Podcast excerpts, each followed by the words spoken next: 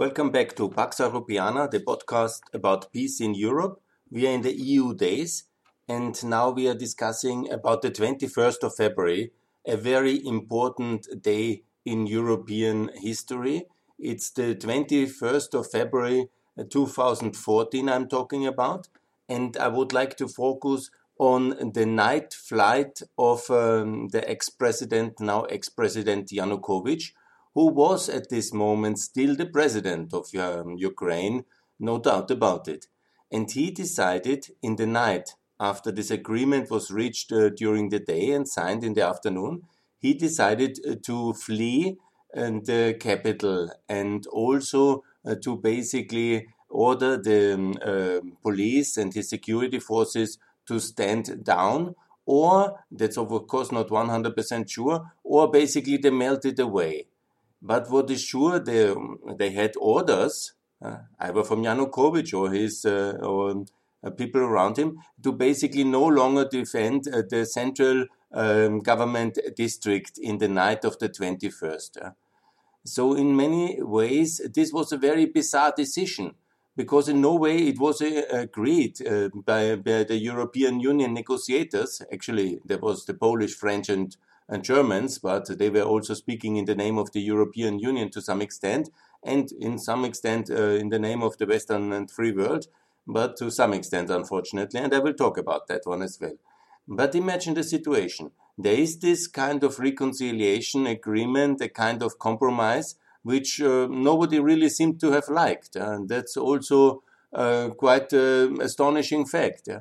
Because the German, the French, and the Polish foreign minister negotiated with both sides.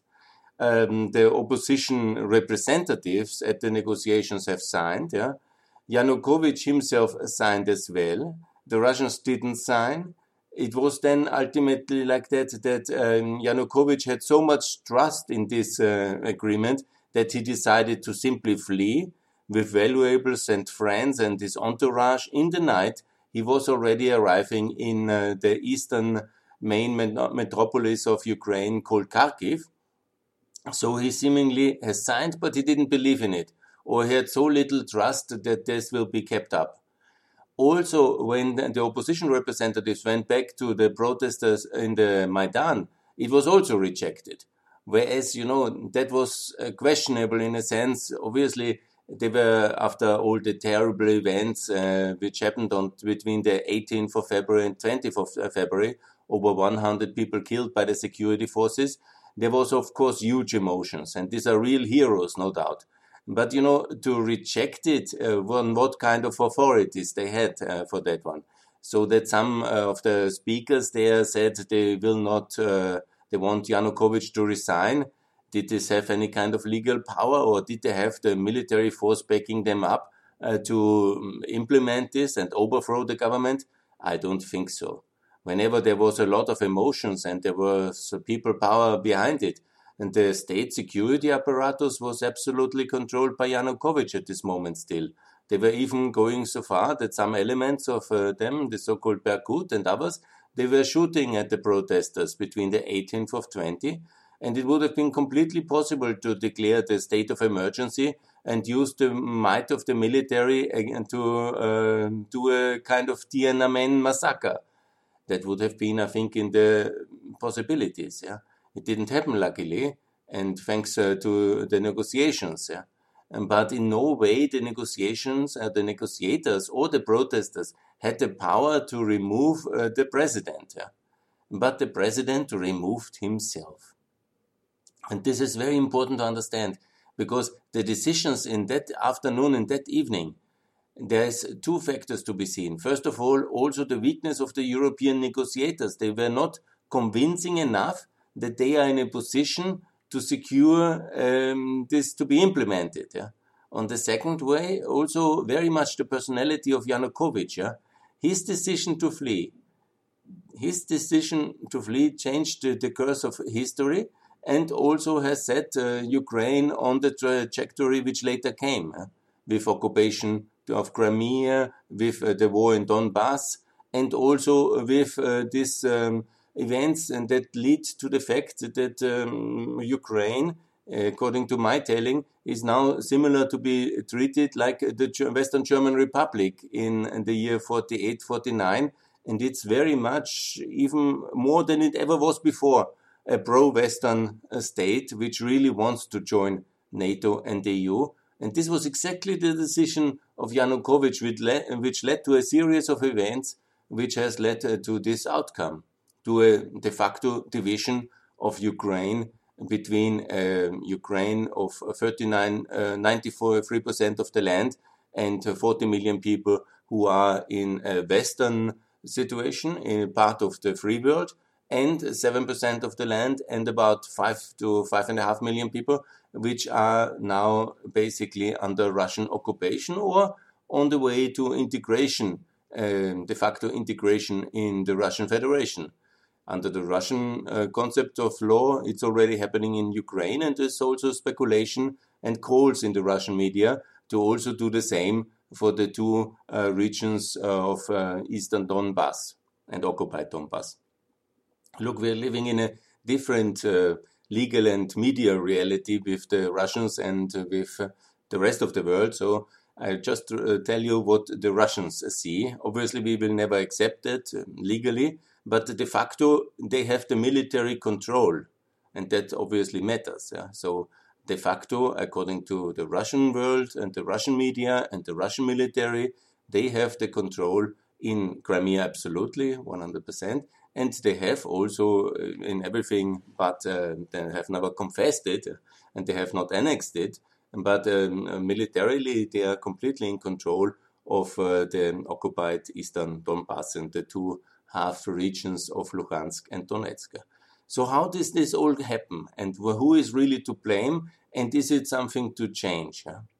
And this, um, I will discuss about these issues now in this podcast and I will discuss in several podcasts now about these historic events because for the present um, uh, situation in Europe and for the Second Cold War and for our relation with Russia, these are really the essential days, uh, the days of uh, between the 18th of February and the 27th of February. 27th of February, obviously 2014, when the annexation of uh, Crimea started and the coup, but the decision to do it, because all this needs some preparations, they happened on the 22nd of February, and they were triggered by the flight in the night, like a thief, of the, uh, of the president of Yanukovych. And I think his decision to flee, he didn't get an order from Putin. And I guess that uh, the Russians were extremely angry and that he fled. And also, I blame um, basically this was also a weakness of the Russian authorities on that one because they should have never allowed him to flee. But it was his decision to flee it was very much harming the Russian uh, position that their proxy president, uh, their asset, and I will come to that, he was a 20 years long Russian asset in Ukraine, maybe longer, lifelong, but in politics, 20 years.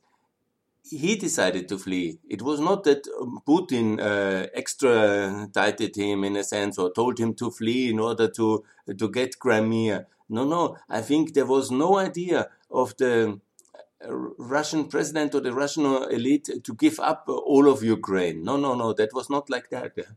And also, it's a weakness of the European negotiators because, again, in the Ukrainian crisis of um, already it started in 2004, and 2008 with the Bucharest summit. I remind you of the Georgian War.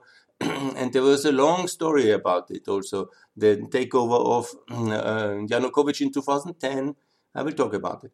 But the, this Ukrainian crisis was the first one where America was in this great withdrawal of 2013.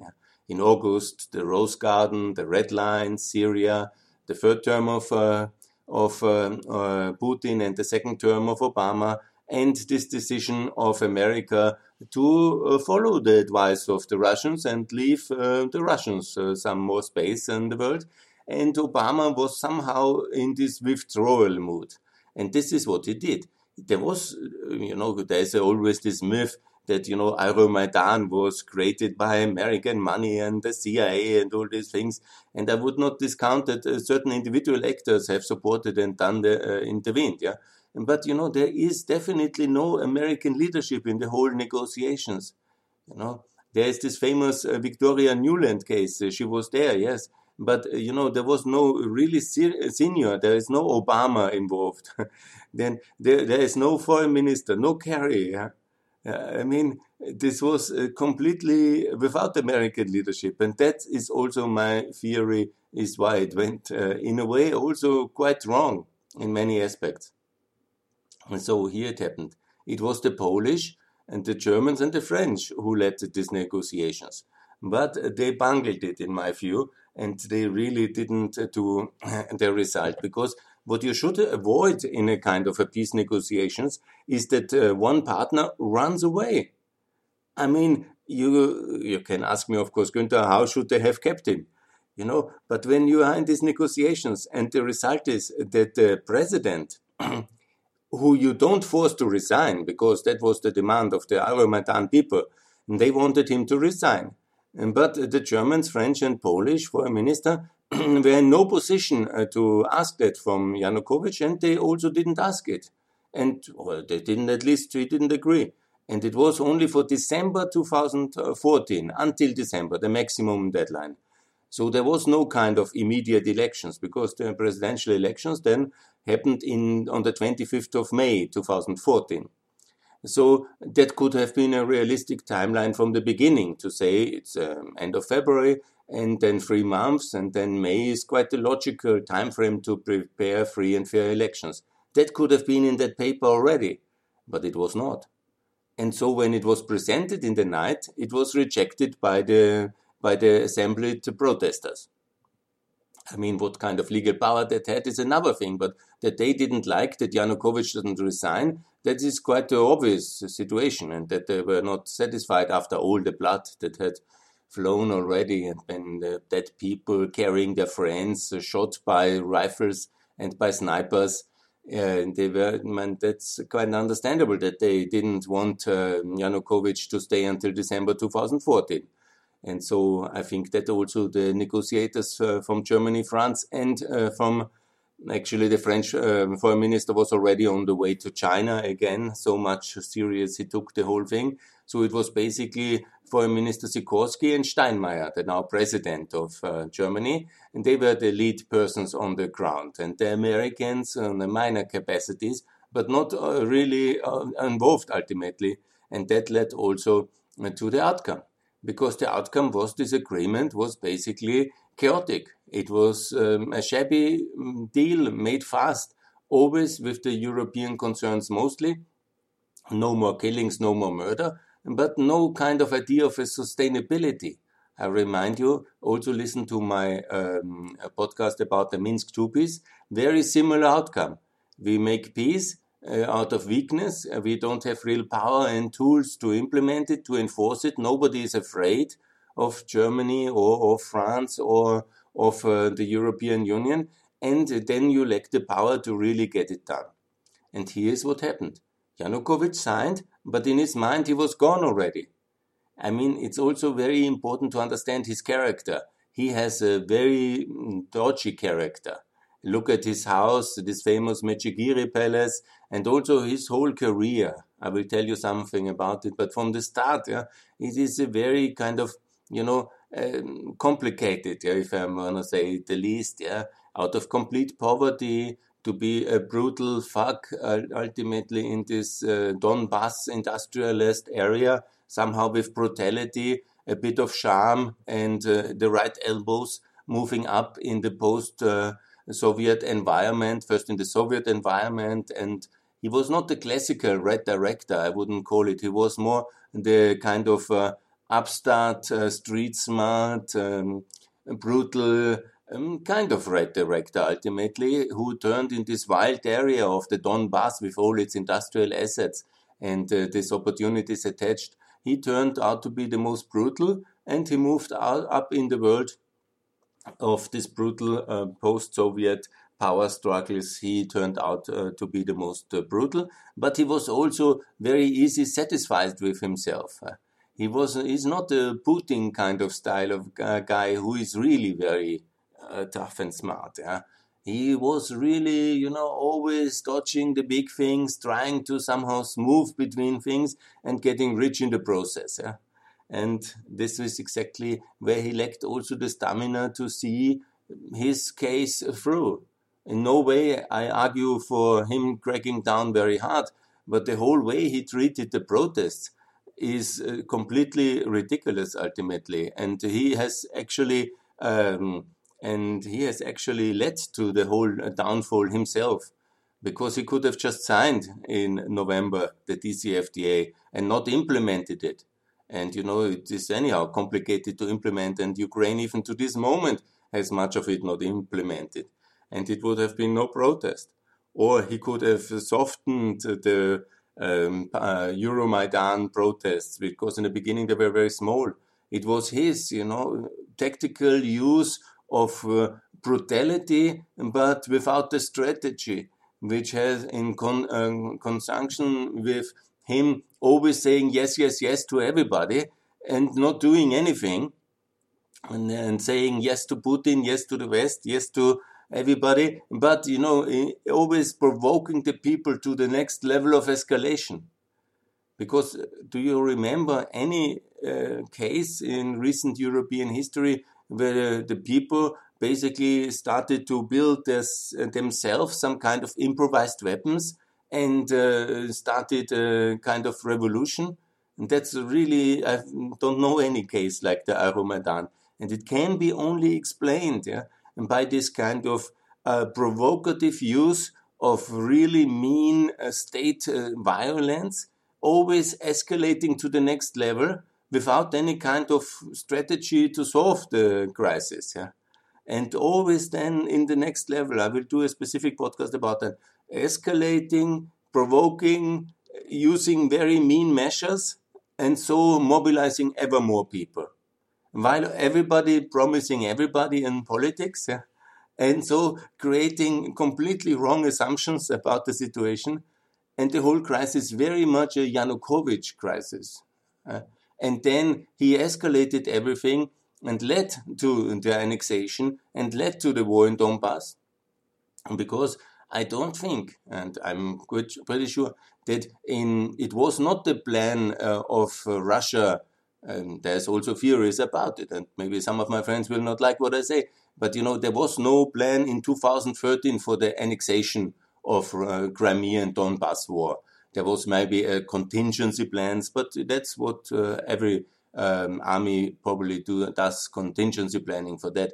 But you know, there was no kind of. I think um, Putin had completely different plans uh, for global um, power outreach when he saw this opportunity to be a big player after the Syrian defeat of the Americans and this big withdrawal in August 2013, it was not his plan to go into a big uh, Ukraine war and annex Crimea. It was happening in this moment.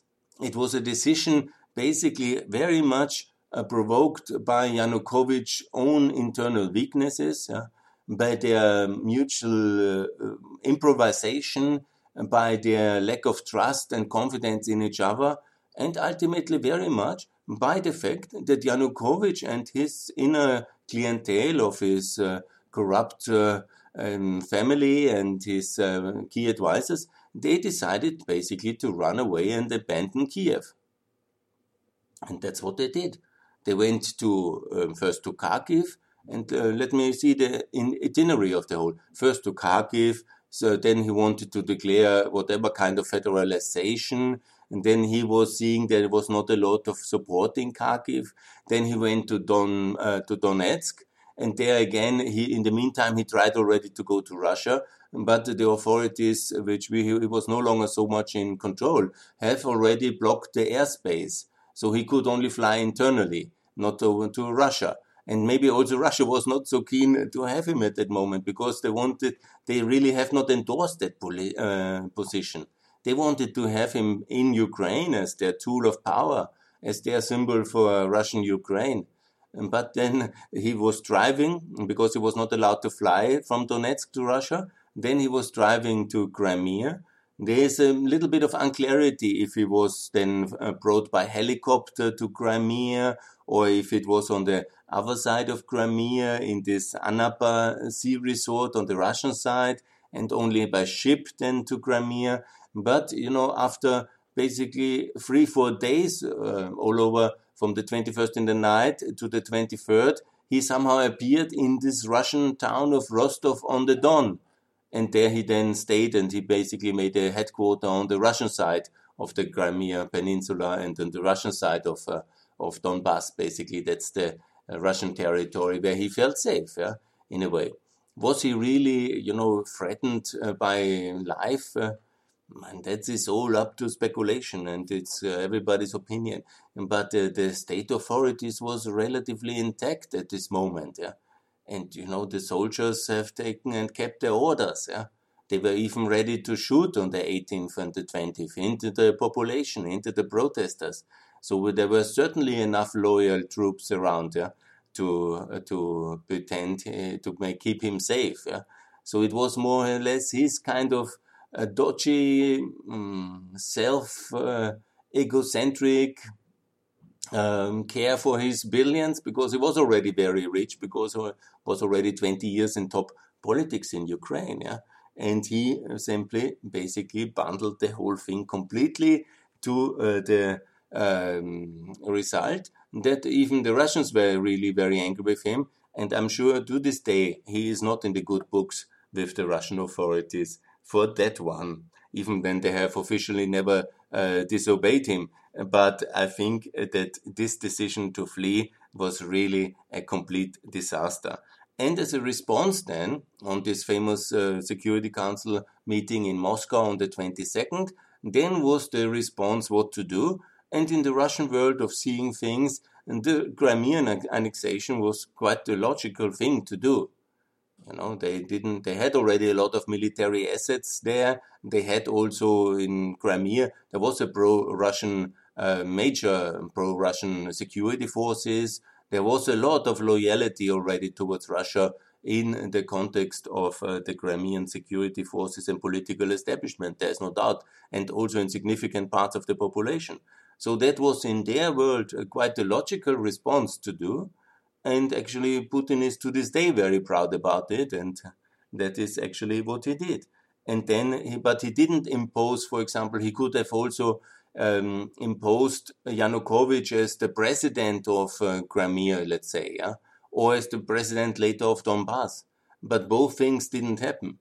Yanukovych has no, he was stripped later then of his roles uh, by Ukraine and he was indicted for treason and there's uh, trials going on. But he was also not uh, um, pointed like a second Ulbricht or like a second Honecker. Uh, so far to the Russian backing of him. I think they've never forgiven him that he fled at that moment because the legitimacy with him staying would have, for a Russian Ukraine, actually even going for a much bigger division of Ukraine, yeah, would have been much higher if he would have stayed. Yeah? But he didn't. And it was his decision to flee. And it was his decision to abandon Kiev. And it was not a coup because that's very important also because the Russians have later turned uh, the whole thing around that uh, there was a coup. A coup would be to militarily or by some kind of secret uh, forces or by mob violence to take the power. No, no, the power was removed by Yanukovych himself. he fled. He ordered the military to stand down. He didn't impose uh, martial law he uh, ran away and he had this chaotic flight. Yeah? So it is very important to understand, yeah, because there's a lot of Russian propaganda about it that uh, the the Euromaidan guys uh, took illegally power. No, no, no, no, no, no, no. In no way that can be seen like that, in my view. And also, the evidence doesn't hold up any kind of assumptions like this. Yeah? And the way that was done basically was then the parliament. Yeah? This was the elected parliamentarians already before and they made then the decisions uh, to institute a new constitution. And they were then having new elections, and it was all going proper in most, uh, in every aspect. It was Yanukovych who made this kind of bizarre move and running away in the night of the 21st of February. and taking with him the whole legitimacy of a pro-Russian uh, Ukrainian project in which uh, Mr. Putin since 2004 when by the first time Yanukovych uh, manipulated these elections of 2004 and the protests of Orange Ukraine and the um, 2005 elections, yeah, basically the, um, Yushchenko was elected and Yanukovych uh, was uh, then the opposition leader. He turned out to be the prime minister in 2006 again. So basically, since that moment, Russia was heavily invested in his person, in his power, in keeping Ukraine towards the uh, Russian world. So the power struggle is a story from uh, um, um, November 2004 already.